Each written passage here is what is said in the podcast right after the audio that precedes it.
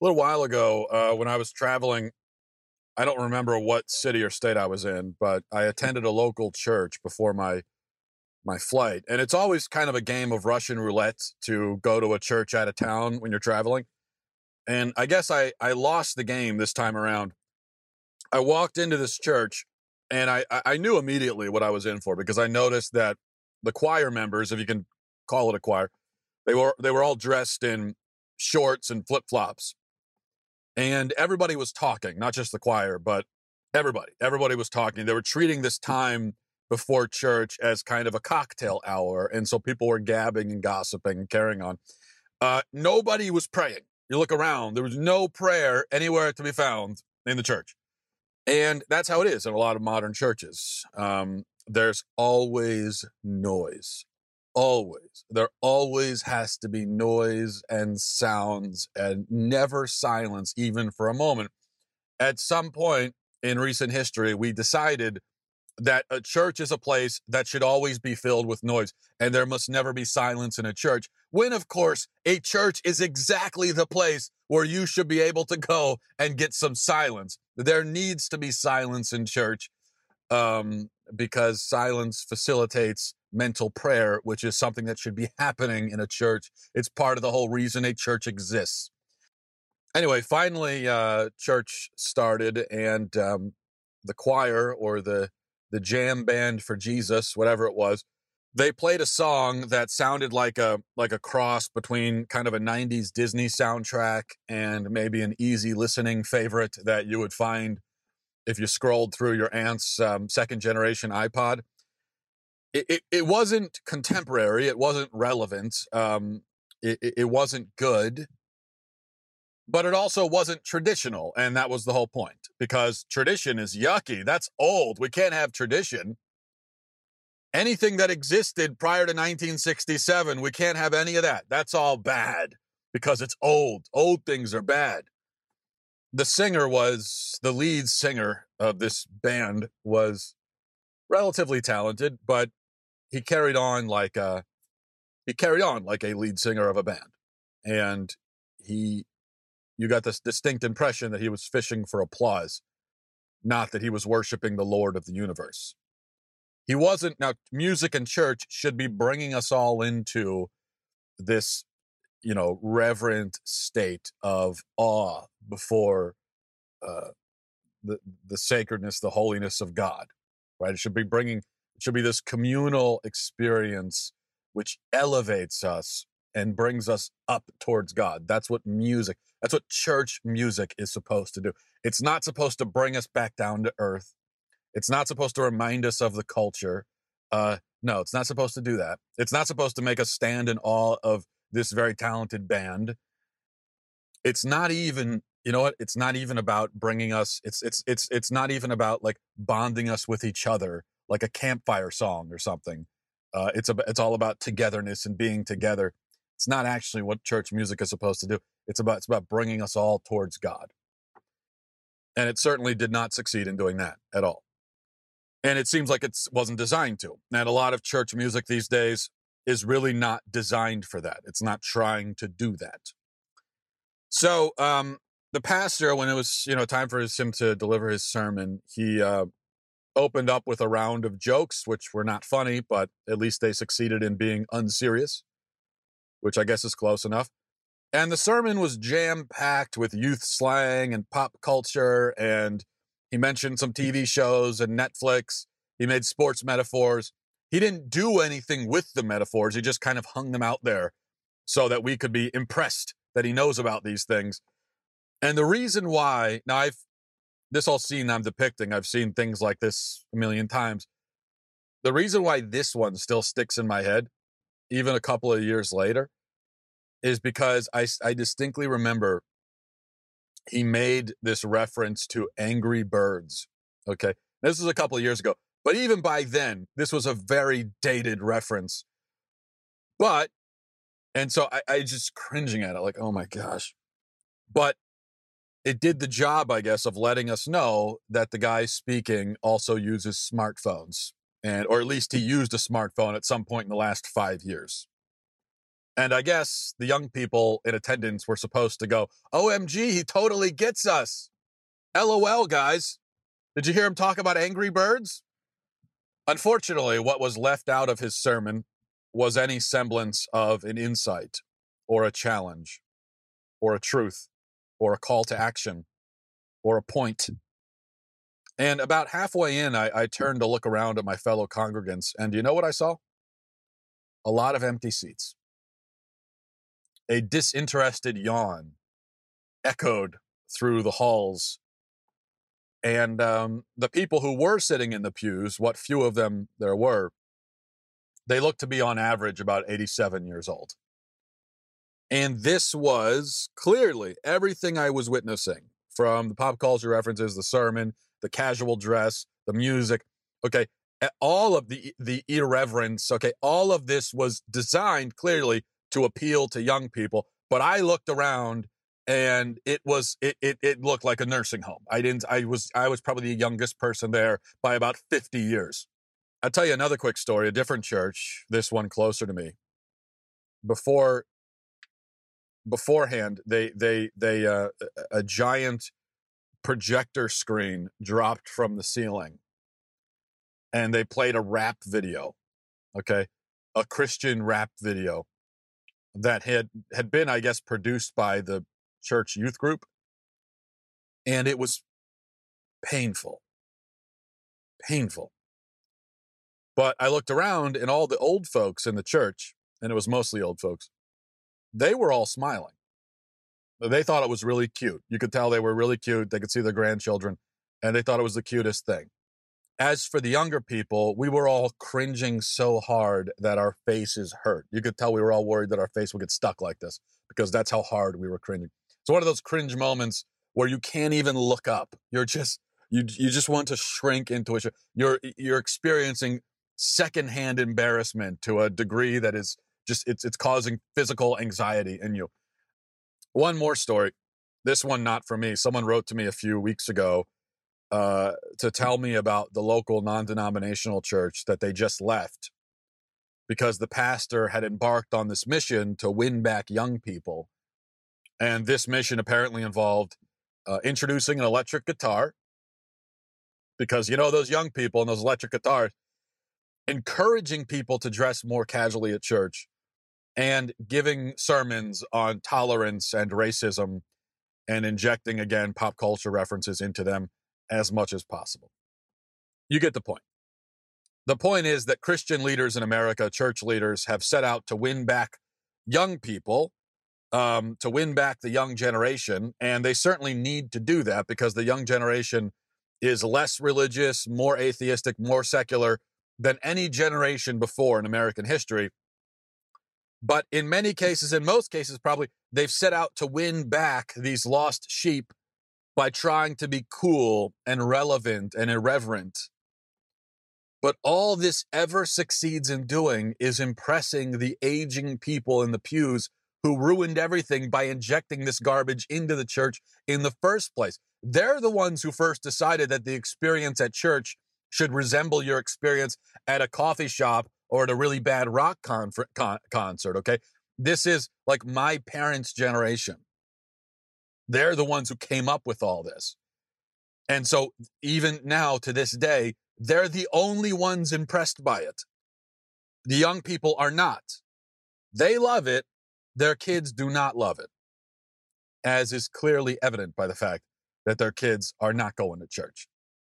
And most of them have left the faith completely. Now, you can kind of understand, right? Because think of what a, a secular young person, imagine what he would think if he was looking to, to, to give Christianity a try and the first service he ever attended was of the type I just described. Now, when he leaves, what would he be thinking? Now, he, yeah, he won't be offended. So great. You didn't offend him. You didn't scare him. Good for you but you also didn't impact him. You didn't move him. You didn't energize him. You didn't give him any kind of deeper understanding of the faith at all. Now, he went into church preparing to encounter something deep, holy, challenging, but he probably walked out thinking like, well, what's all the fuss about? What's all the fuss about this Jesus stuff? That was just like, that just looked like something I could find anywhere in the culture. What was the point of that? And this is the problem with Christianity in this country, not just in our church buildings, but everywhere. It has no edge, it has no depth, it has no sense of its own ancient and epic history. There's no sacredness to it, there's no beauty, there's no reverence, there's no pain, there's no sacrifice. All of these things that are that are in Christianity are not being brought out. And this is what people go to Christianity for. This is what they're expecting. This is what they want. When somebody walks, especially a young person who's never been to church, and they walk into a church building, they, they don't want to see a coffee shop. They've seen a million coffee shops. They want something totally different, but they don't find it. The light of faith grows dimmer in this culture because Christianity has made, uh, because I should say, because the church, the American church, has turned Christianity into something lame and boring. And that is a heck of an accomplishment, really, when you think about it. Uh, I mean, to make Christianity into something lame and boring, it's the least lame, the least boring thing in the universe. Yet we have managed to turn it into that. Every branch of the faith has become infected by this.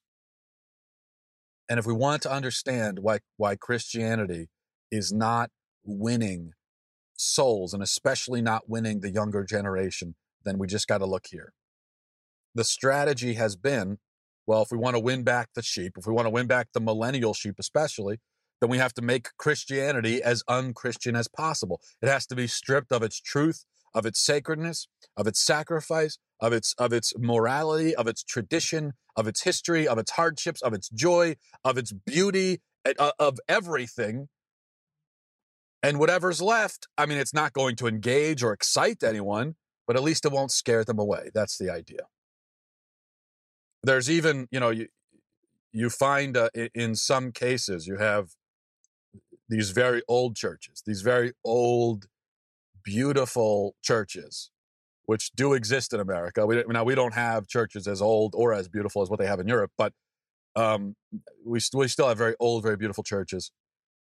And sometimes what you'll find even is um, that you know the church will go through and they'll take away all the beautiful. They'll, they'll make an effort.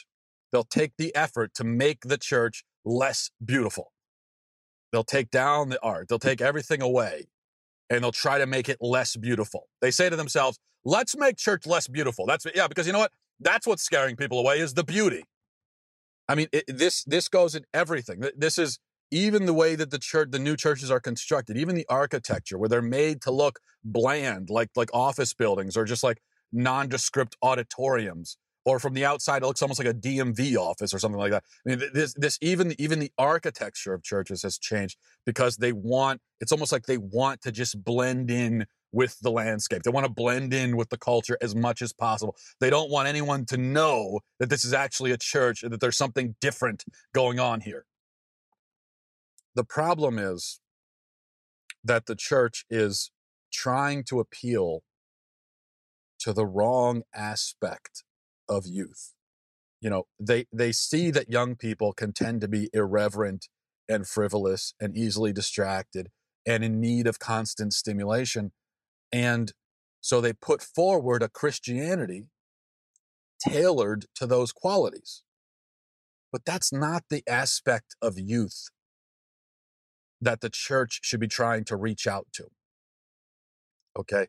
Young, because young people are also by nature radical, idealistic, uh, hungry for change, hungry for a challenge, revolutionary.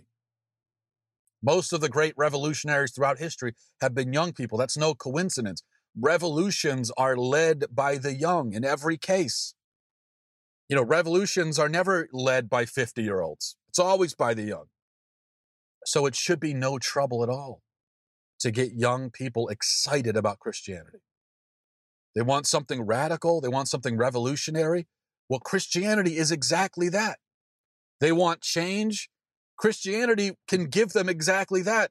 They want higher ideals to aspire to. Christianity has exactly that. They want excitement. Christianity is the most exciting thing in the universe.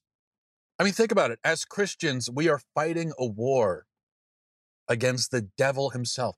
We are advancing against the, the darkest forces of the universe, and we're, we're marching with God on our side. And all the while, all around us, uh, on a dimension that's invisible to our mortal eyes, there are angels and demons and supernatural forces, both good and evil, and they're fighting and they're working to defend and destroy us. And this is all happening all around. The stakes are, are infinite. Our souls hang in the balance. We're standing on a battlefield right now as we speak. We are soldiers. The Psalms say, Praise be the Lord, my rock, who trains my hands for war. That's what it says in Scripture. Trains my hands for war. This is the feeling and the attitude that our leaders and our churches should be stirring in us. This is the, the, the truth of this life and of the faith. It's a ferocious, formidable, terrifying, joyful, beautiful, uh, fantastic, amazing, wonderful truth. It's the truth that the scripture spends over a thousand pages trying to explain. And it's the truth that should be shouted from the rooftops of every single church in America. That's how you stop the decline of Christianity in America. That's how you attract young people by just simply telling them the truth. That's all. Move them make them feel something, make them feel anger and fear and longing and sadness and happiness and hope and determination. All of these things give them something to aspire to. They want to change, so give them a reason to change. Give them a way to change. That's how you attract the young people. This this should be, you know, the conversation that we should be happy, having in America is you know, how do we keep the older people still invested in Christianity? How do we keep them? It should be no problem to get the young people on board. This Christianity is something that naturally appeals to them because of its mm. militant, warring, radical nature. And as I said last week, because in it, in the faith and in Christ, you find identity. And that is the thing most of all that young people are looking for identity, purpose, challenge, sacrifice. We've got this idea that sacrifice is a dirty word. It nobody wants to do it. No, that's that, that's not exactly right. People are looking for a reason to sacrifice. Now, it's not an easy thing to do, but that's the kind of message they want.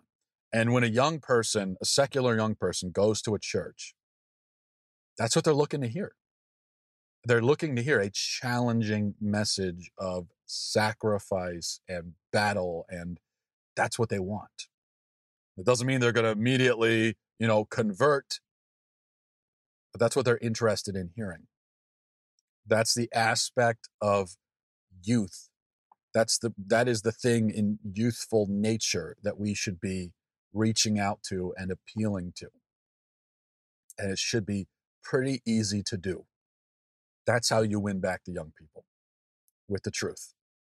And it is an incredible truth, isn't it? All right. Thanks for listening, everybody. Godspeed.